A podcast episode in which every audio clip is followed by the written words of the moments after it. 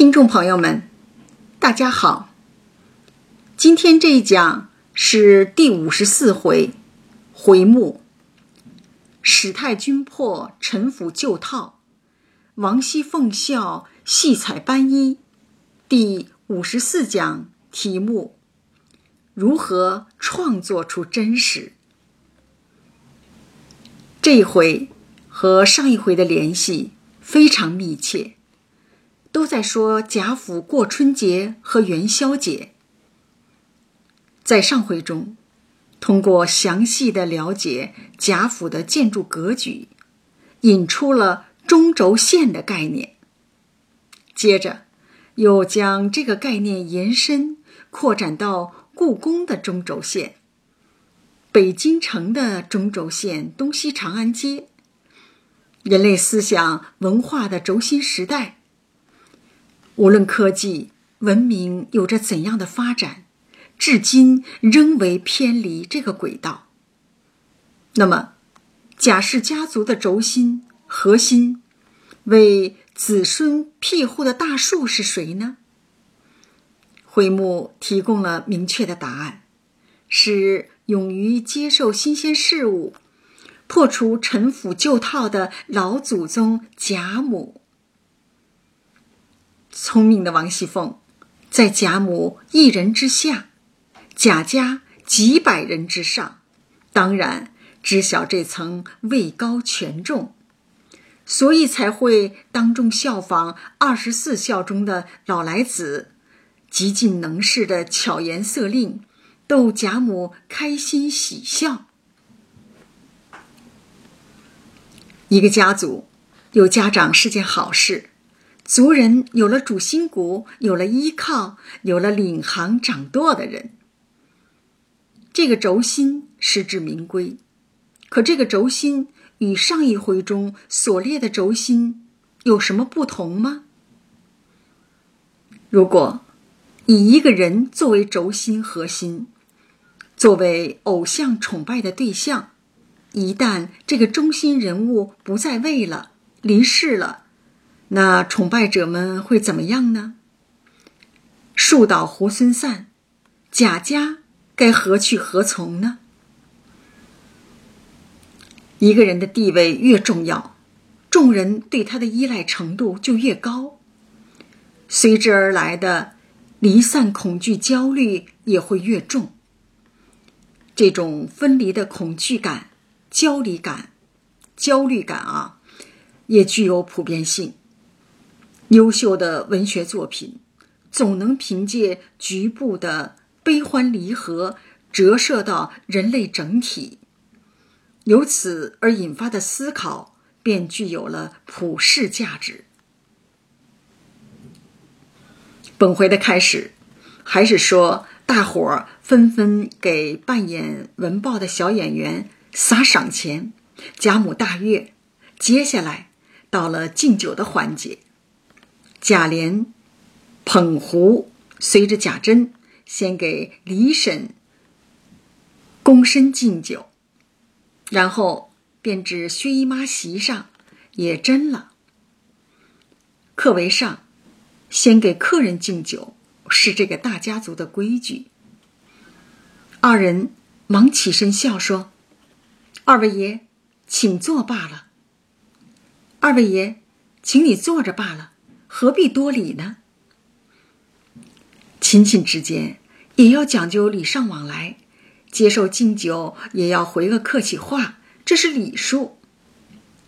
于是，除邢王二夫人，满席都离了席，俱垂手旁视。因为邢夫人、王夫人比李婶、薛姨妈年长，所以不用站起来。而周围年纪轻的、辈分低的，都应该礼节性的站起来陪敬，以示尊重。贾珍等至贾母榻前，因榻矮，二人便屈膝跪了。贾珍在前捧杯，贾琏在后捧壶，敬了客人，马上。就要给最高行政长官贾母敬酒，特别要注意敬酒时的动作不同。对客人是躬身敬酒，对贾母要屈膝跪下敬酒。宝玉、贾环弟兄等呢，也都一溜的跪下。等他二人斟完起来，方起来。周围人的动作也不同。敬李薛二人时呢，族人垂手旁视。一站一跪，尽显差异。之后，又与邢夫人、王夫人争过来。敬酒的先后出现了主客尊长。贾珍笑问：“妹妹们怎么样呢？”贾母等都说：“你们去吧，他们倒便宜些。”为长者、长辈敬酒。也是现在的餐桌礼仪。当下天为二鼓，戏演的是八义中的关灯八出，明代徐元所作，为大家熟知的《赵氏孤儿》，讲述了朝廷中的政治争斗及复仇。大正月喜庆的日子，演这种题材的戏呢，对于贾家，隐喻着什么呢？宝玉不看戏，却往外走。贾母提醒道：“外头炮竹厉害，仔细天上掉下火纸来烧了。鞭炮的威力确实很大。每逢过年，尽管有关部门再三提醒，还是会有伤人毁物的事件发生。几年前的除夕夜十二点，别人。”在外面放的一种炮，二踢脚，把十二层楼我妈妈家的一扇窗户炸碎了。幸亏是双层玻璃，外层坏了，里面还好，否则后果不堪设想。宝玉出来，只有麝月、秋纹并几个小丫头随着。贾母便问：“袭人怎么不见？”他如今也有些拿大了，但只是小女孩子出来，埋怨袭人摆谱摆老资格，这么重要的场合，不陪在宝玉身边。王夫人忙起身回道：“他妈前日没了，因为热笑，不便前头来。刚为母亲办了丧事。”哪有心情看戏、参加娱乐活、参加娱乐活动呢？这是人之常情。即使不能守孝三年，不能守孝七七四十九天，能守着正月的几天，也算女儿尽了孝心。贾母道：“跟主子却讲不起这孝与不孝。若是他还跟着我，难道？”这会子他也不在这里不成？皆因我们太宽了，有人使不查这些，倒成了利益了。守孝是家中的私事，而陪宝玉是职场中的公事。两者发生矛盾时，作为职场中人，当遵循职场的潜规则，以公事为先为重。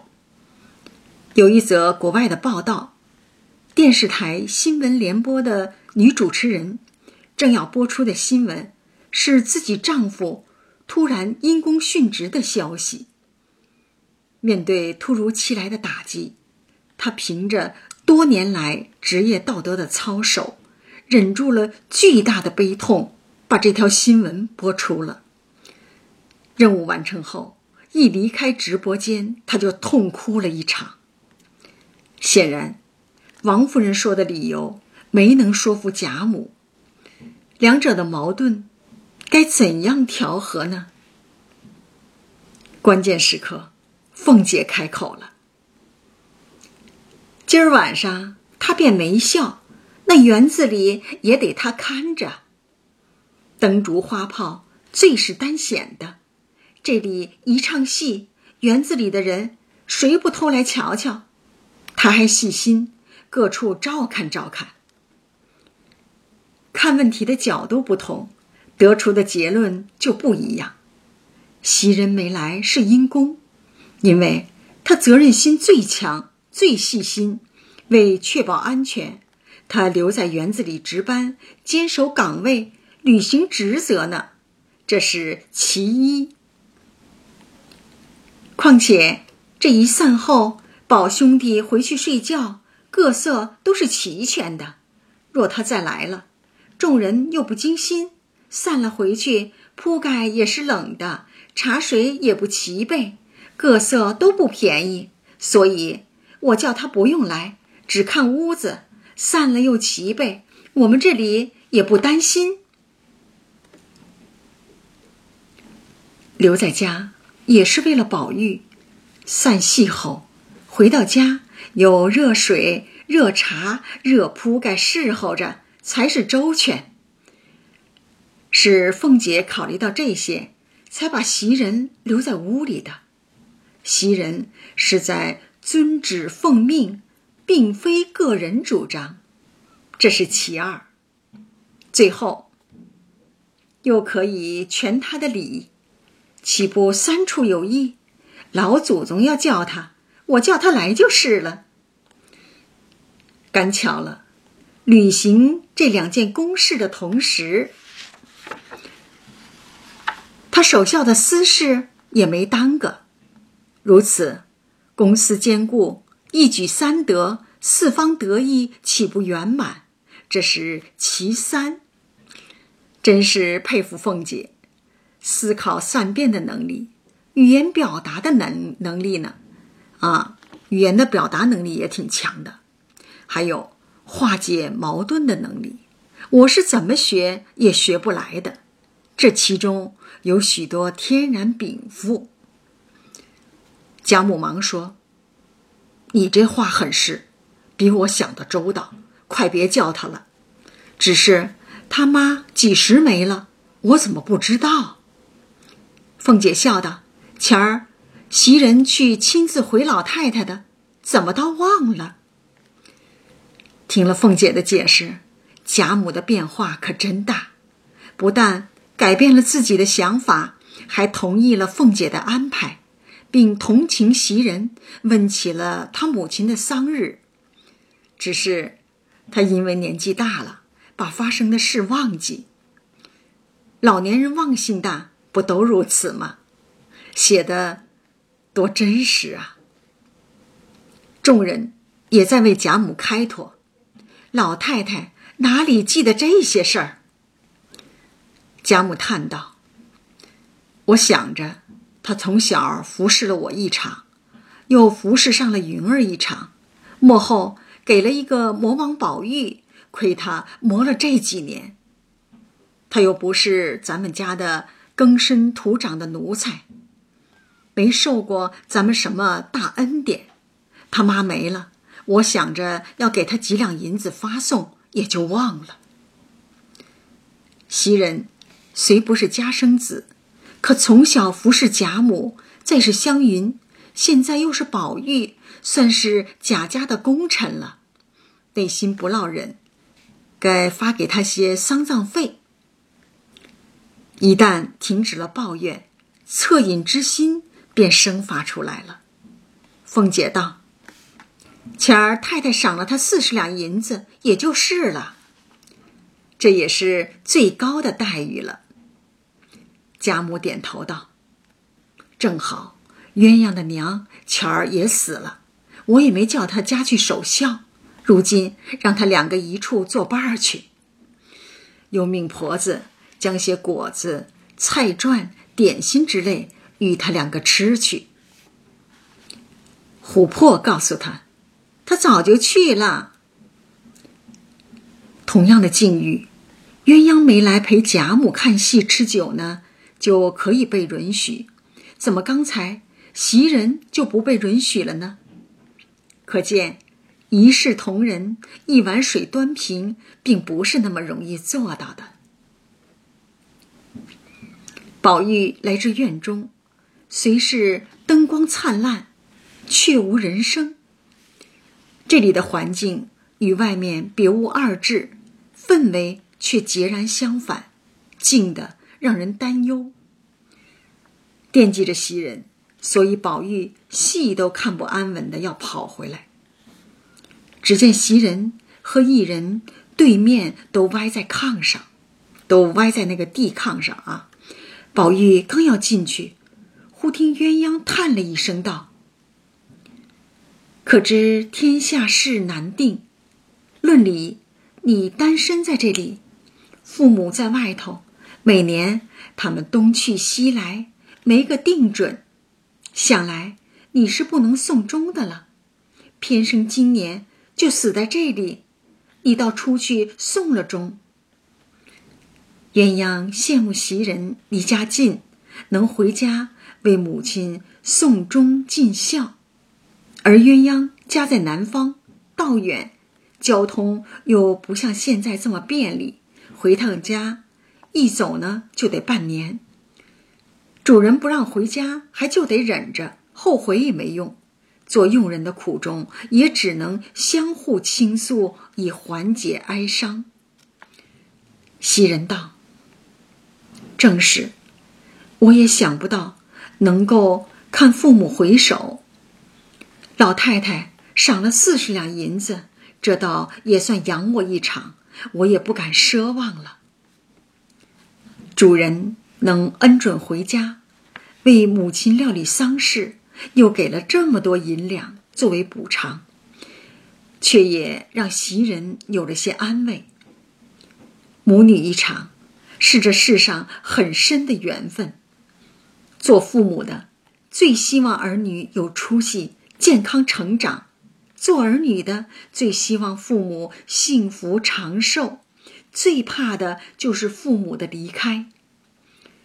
死亡禁忌是国人最大的心结，民间一直有着过年的忌讳，不许说“死”字，尽谈死亡不吉利。可死亡一直都在，说让谁今天走，绝不让谁拖到明天，才不管是不是过节的日子。几年前，我和先生儿子回湖北过春节。我的婆婆已经九十多岁了，明年就整整一百岁，非常的高寿了。就在那年的除夕夜，同楼的一个老奶奶在家中去世了。当时我婆婆淡淡的说：“咱们这个楼有三个超过九十岁的老人，去年走了一个，今天又走了一个。”现在只剩下我一个人了。我们一家人听了，全无一点儿节日的喜庆。过节的那个喜庆劲儿啊，一下子都没了，满心都是伤感和寒凉。书中描写的和我遇到的都是现实，摆在你面前，让你看到两面：有人天岁征寿。也有人寿终正寝，有灯火辉煌，也有悄无声息；有热闹非凡，也有伤感寒凉。这才是完整真实的社会存在。《红楼梦》就在用这样的故事帮助众生习作生命的功课。当你能面对现实的时候，就离解脱不远了。宝玉不忍打死打扰这对彼此慰藉的姐妹，默默的离开了。宝玉进园回屋，便要了一壶暖酒，也从李婶、薛姨妈斟起，接着敬贾母、邢王二夫人和姐姐妹妹们。至黛玉前，偏她不饮。拿起杯来，放在宝玉唇上边，宝玉一气饮干。黛玉笑说：“多谢。”宝玉敬酒，对方一定得喝，一定也会喝。可到了黛玉这儿，出现了例外。她的胃弱，不宜多喝酒，根本不用多言，只把酒杯往宝玉嘴边一放，宝玉便能心领神会、心甘情愿的代劳。唯有深情，才能这么默契。对宝宝玉的表现呢，十分满意。黛玉的“多谢”二字，简单干脆，充满了欣赏。爱，成于细微，亦失于细微。如此的爱情表达，比起表演式的爱情作秀，不知要真实多少倍。一时上了汤和元宵，贾母便命小演员们停戏，和大家一起吃元宵、水果等物。一时散了戏，有婆子带了两个说书的女仙儿进来。贾母先问：“李薛听何书？”再问：“进来可有添了些什么新书？”女仙儿回说：“倒有一段新书，是残唐五代故事，叫做《凤求鸾》。”贾母一听名字便喜欢，让先说说故事简介，若好再说，在内容上先把把关。女仙儿道：“这书上乃说残唐之时，有一位乡绅，本是金陵人士。”名唤王忠，曾做过两朝宰辅，如今告老还家，膝下只有一位公子，名唤王熙凤。贾母笑道：“这宠了我们凤丫头了。”媳妇推他阻止：“这是二奶奶的名字，少混说。”女仙儿慌了，忙站起来：“我们该死！”不知是奶奶的讳。有个民俗是在说，冲撞了别人的名讳，不礼貌，失了礼。贾母让继续说，凤姐儿自己并不在乎，怕什么？你们只管说吧，重名重姓的多呢。女仙儿接着说，这年王老爷打发了王公子上京赶考。那日遇见大雨，进到一个庄上避雨，谁知这庄上也有个乡绅，姓李，与王老爷是世交，便留下这位公子住在书房里。这李乡绅膝下无儿，只有一位千金小姐，这小姐芳名叫做楚鸾，琴棋书画无所不通。这就是所谓的新故事，听了开头就知道结尾。贾母忙插言：“怪道叫做凤求鸾，不用说，我猜着了，自然是这王熙凤要求这楚鸾小姐为妻。这种小儿科的故事，谁喜欢听呢？为什么反复有人说呢？”这段套路式的说书，引出了贾母的文学评论。这些书都是一个套子，左不过是些佳人才子最没趣儿。套路让人感觉假，对假的东西当然提不起兴趣。那些千篇一律的情话。能把耳朵都听出了茧子，那些不断重复的男追女跑的慢动作恋爱场景呢？能把人的眼睛都看出了茧子。反推过去，怎样才能有趣儿？真实。什么是真实？各具特色。在自然界，每片与众不同的叶子就是特色。在人世间，每个人的相貌、特质、情感表达、思维方式，就是他的特色。只要在文学作品中写出这种特色就是真实，就能引起读者的极大阅读兴趣，让人反复阅读并屡屡读出新意。贾母听多识广，熟知套路中的女主角，她的家庭背景一定是官宦世家、书香门第，对女儿爱如珍宝。小姐必是通文知礼，无所不晓，绝代佳人。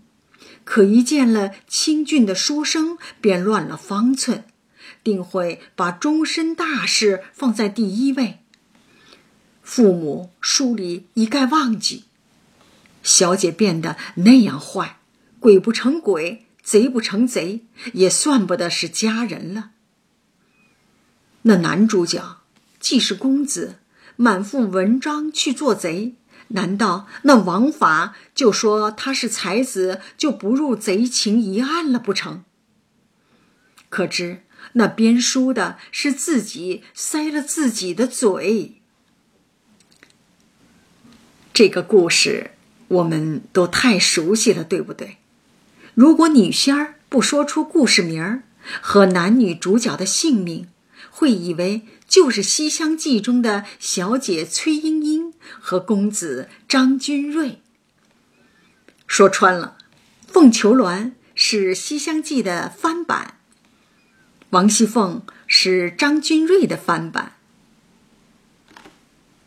雏鸾呢是崔莺莺的翻版。在说书人的口中，世间的女子都成了崔莺莺，男子都成了张君瑞，故事都是《西厢记》。世间有一部《西厢记》足矣，何必盗版出这么多部？所以在贾母的极度反感下，使用了“鬼”和“贼”二字，斥责这样的盗版出的角色。贾母。继续揭露故事中的破绽。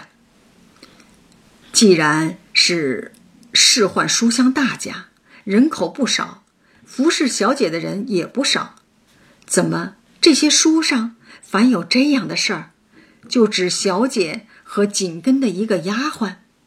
你们白想想，那些人都是管什么的？可是前言不搭后语，前有车。比后有辙。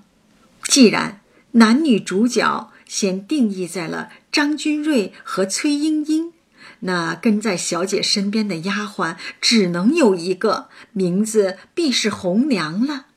《西厢记》的套路逻辑必须一以贯之。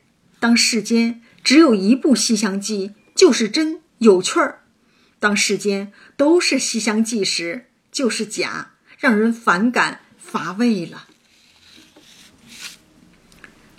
众人都笑说：“老太太这一说，是谎都批出来了。”老太太原来是在打假，文学中的虚假。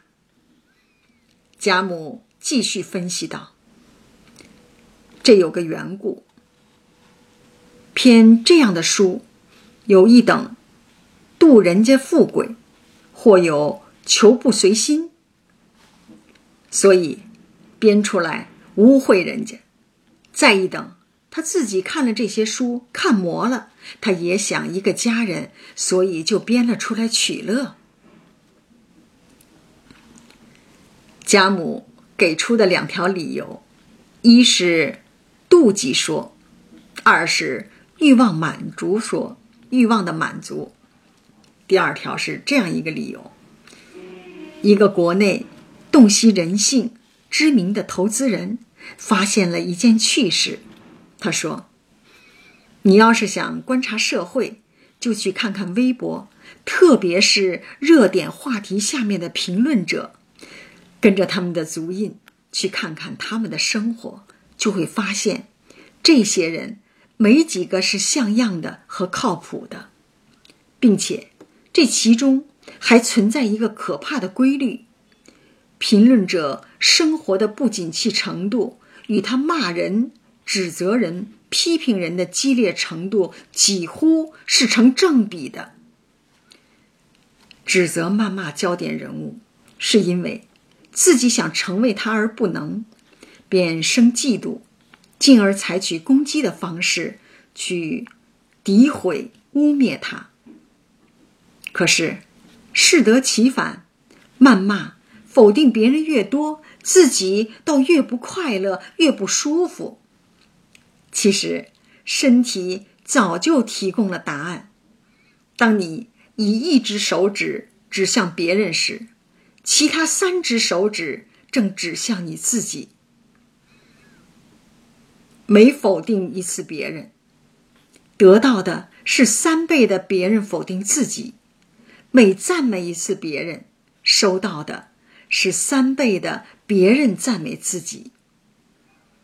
一个人活成什么样，赢得多少尊重，只看他。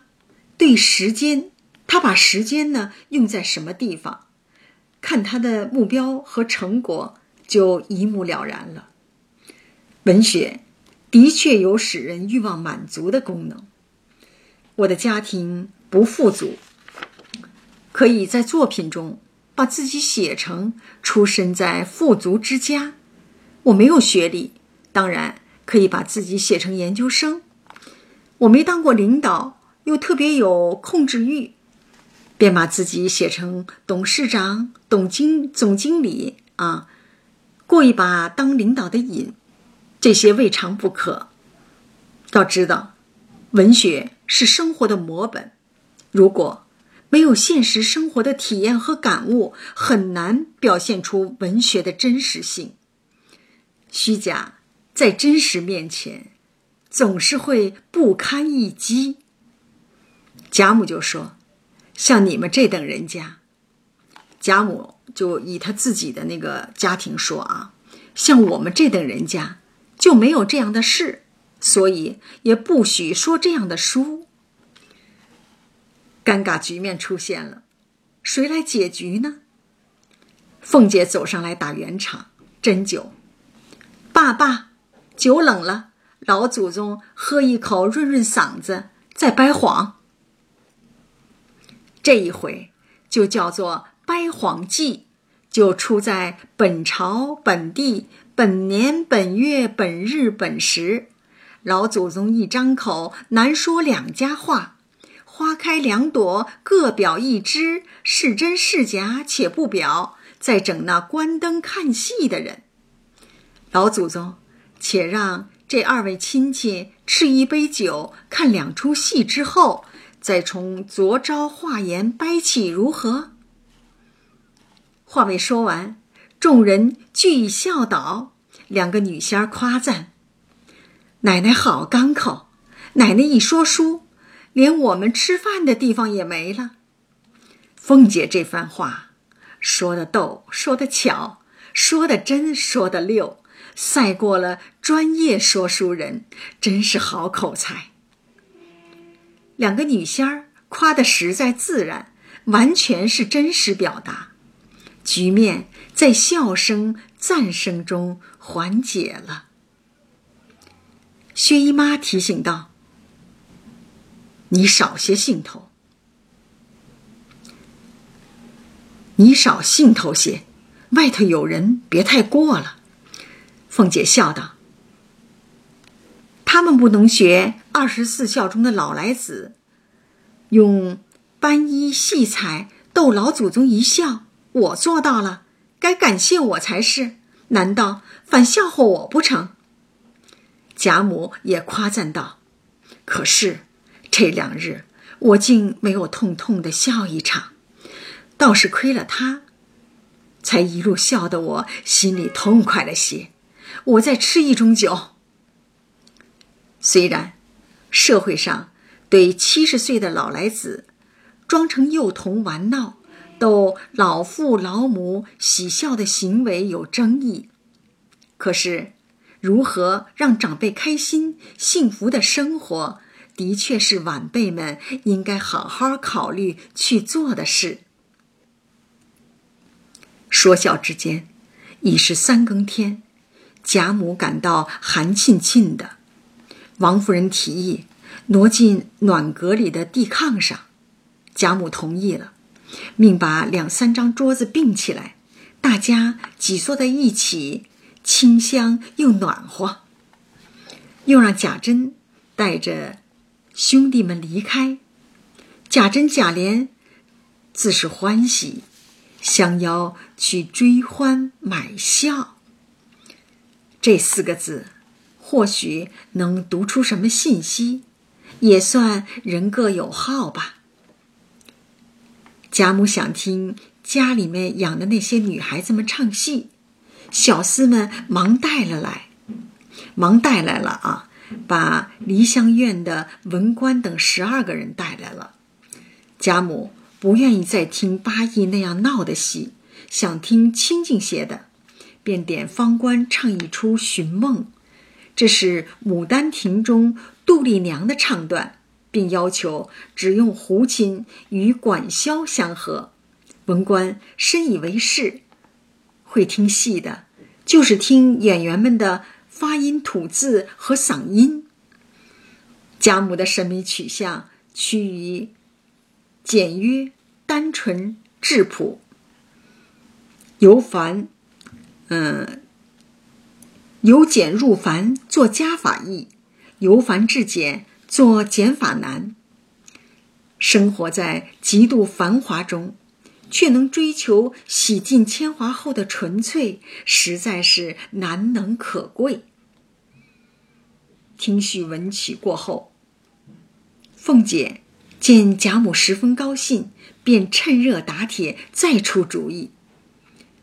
趁着女仙儿们在这里，不如叫他们击鼓，咱们传媒行一个春喜上眉梢的令，如何？贾母马上赞同，这是好令，正对时对景。凤姐是能说又会玩儿。依我说，也要雅俗共赏，不如谁输了谁说个笑话吧。就是击鼓传花，鼓一停，花在谁手中没传出去，就算输，就得讲个笑话给大家听。戏完乐罢，贾母命将些汤点、果菜与文官等吃去，便命响鼓。就像事先安排好的一样，那梅花恰恰在贾母手中，鼓声呼住，自然是由贾母说开场笑话了。一家子养了十个儿子，娶了十房媳妇，唯有第十个媳妇聪明伶俐。心巧嘴乖，公婆最疼。成日间说那九个不孝顺，能说会道、心灵手巧的媳妇，就是能讨公婆的喜欢。这九个媳妇委屈，便商议说：“咱们九个心里孝顺，只是不像那小蹄子嘴巧，所以公公婆婆老了，只说他好，这委屈。”向谁诉去？媳妇之间的矛盾，源于公婆的偏爱，职场中亦如此。领导要是器重谁，那这个人就容易遭嫉妒，人际关系就不好处了。大媳妇有主意，便说道：“咱们明儿到阎王庙去烧香，和阎王爷说去，问他一问。”叫我们托生人，为什么单单的给那小蹄子一张乖嘴？我们都是笨的。众人听了都喜欢，说这主意不错。世人都有渴望被重视的心理诉求，如果这种诉求得不到满足，就会想办法改变现状，这是人之常情。第二日，便都到阎王庙里来烧了香。九个人都在供桌底下睡着了。九个魂专等阎王驾到，左等不来，右等也不到。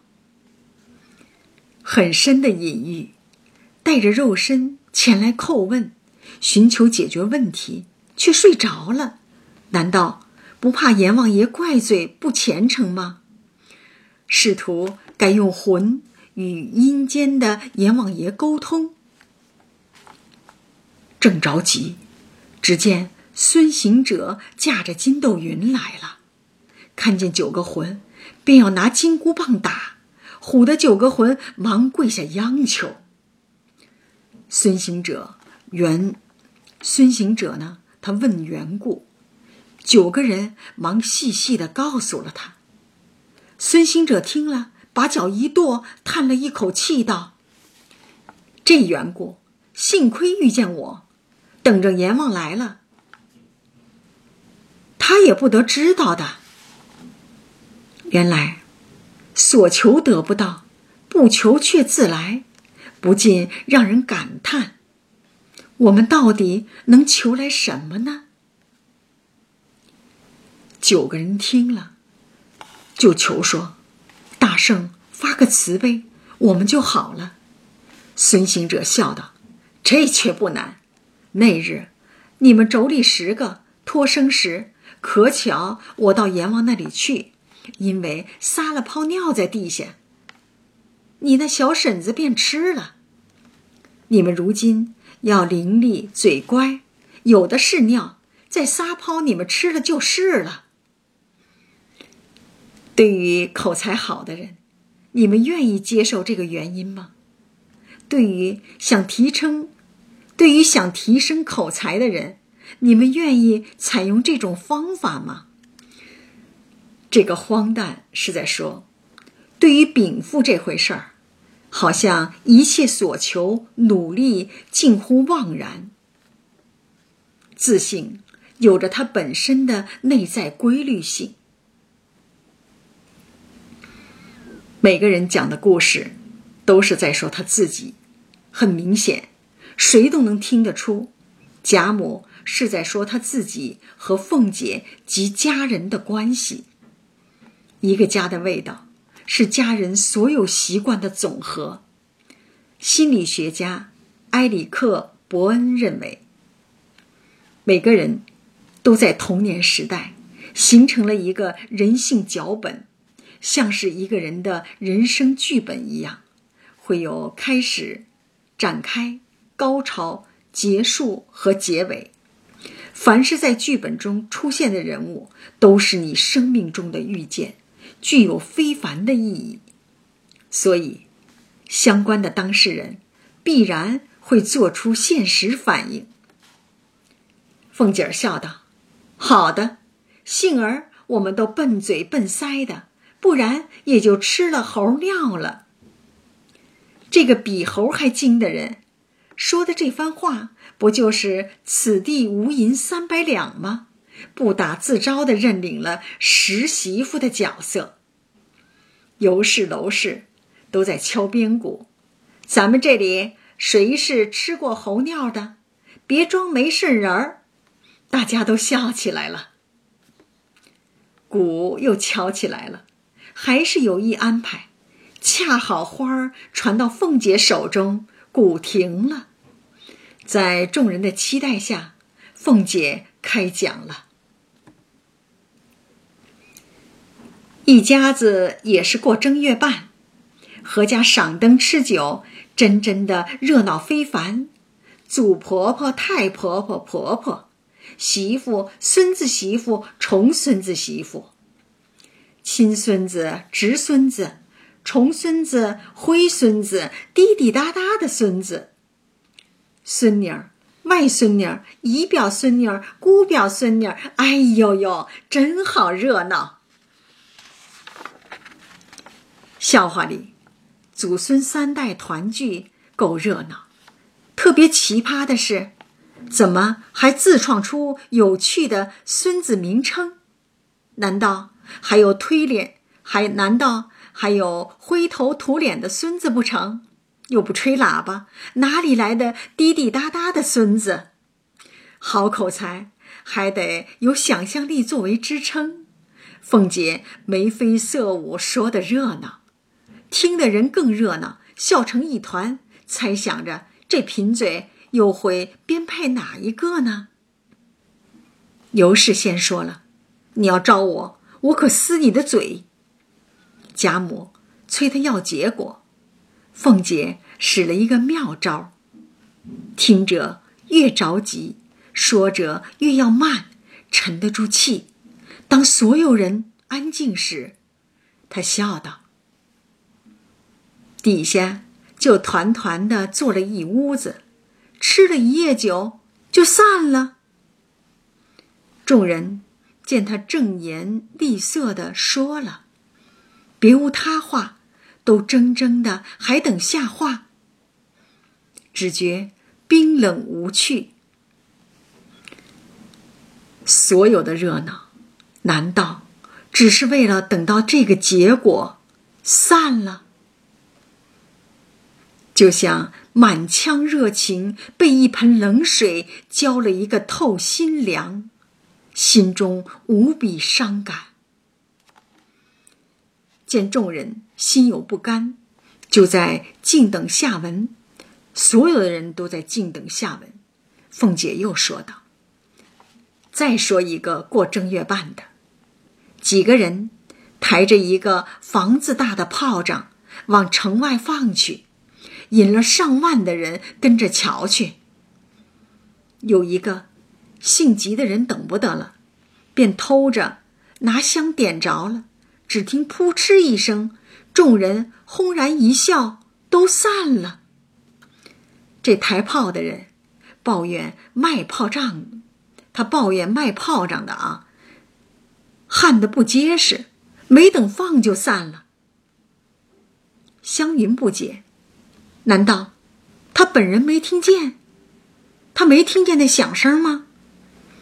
凤姐道：“这本人原是聋子。”众人方醒过梦来，一齐失声大笑起来。有人还在追问上一个笑话的结尾。凤姐将桌子一拍，说道：“好啰嗦！到了第二日是十六日，年也完了，节也完了。我看着人忙着收东西，还闹不清。”哪里还知道底下的事了？众人的笑声再次响起。凤姐笑道：“外头已经四更，依我说，老祖宗也乏了，咱们也该笼子放炮仗，散了吧。”大家笑得前仰后合。故事中，何家赏灯。吃酒的众人散了，聚集上万人围观放大炮仗的也散了。缘来则聚，缘去则散，缘起则生，缘落则灭。缘分是看不见、摸不到、听不着的，看见的只是聚散。现实中，凤姐第三次说到散了。凡是一个人反复强调说起的，都要引起高度警觉，因为这是他的重要心结、潜意识的再现，非常真实。这是凤姐离散恐惧焦虑，这是凤姐的那份离散恐惧焦虑，她非常害怕散了，怕与贾母散了。没有这棵大树作为坚实的靠山，处境会很惨。怕与这个大家族散了，繁华成为泡影；怕与丈夫散了，成为孤家寡人；怕与自己散了，鲜活生命不在。凤姐的分离焦虑，也折射出了人类的分离焦虑。从某种程度上讲，凤姐的笑话更深刻、更具现实意义。凤姐和贾母的故事，都来自于潜意识，极真实。加尔维在《身心合一的奇迹力量》这本书中，说到了人的两个自我：自我一和自我二。自我一。就是头脑和意识层面的自我，他的语言是文字；自我二就是身体和潜意识层面的自我，他的语言是图像。在文学评论中，贾母运用的是自我一，有是非判断，世俗的意识层面，极具个性化。在说笑话时，讲出的人生脚本隐喻故事，运用的是自我二，不做是非判断，只谈感受及因果，具有普世价值，源于潜意识层面。也可以是你我他的故事脚本，有共鸣感的人，都能在其中对号入座。说了这么多次的散了，贾家族人炮照放，酒照吃。人生就是缘分的生灭，聚散的轮回，在分离中学会珍惜。在恐惧中想法缓解，在焦虑中寻求疗愈，在痛苦中了解人性，在感悟中收获成长。这一讲就讲到这儿，感谢大家的收听。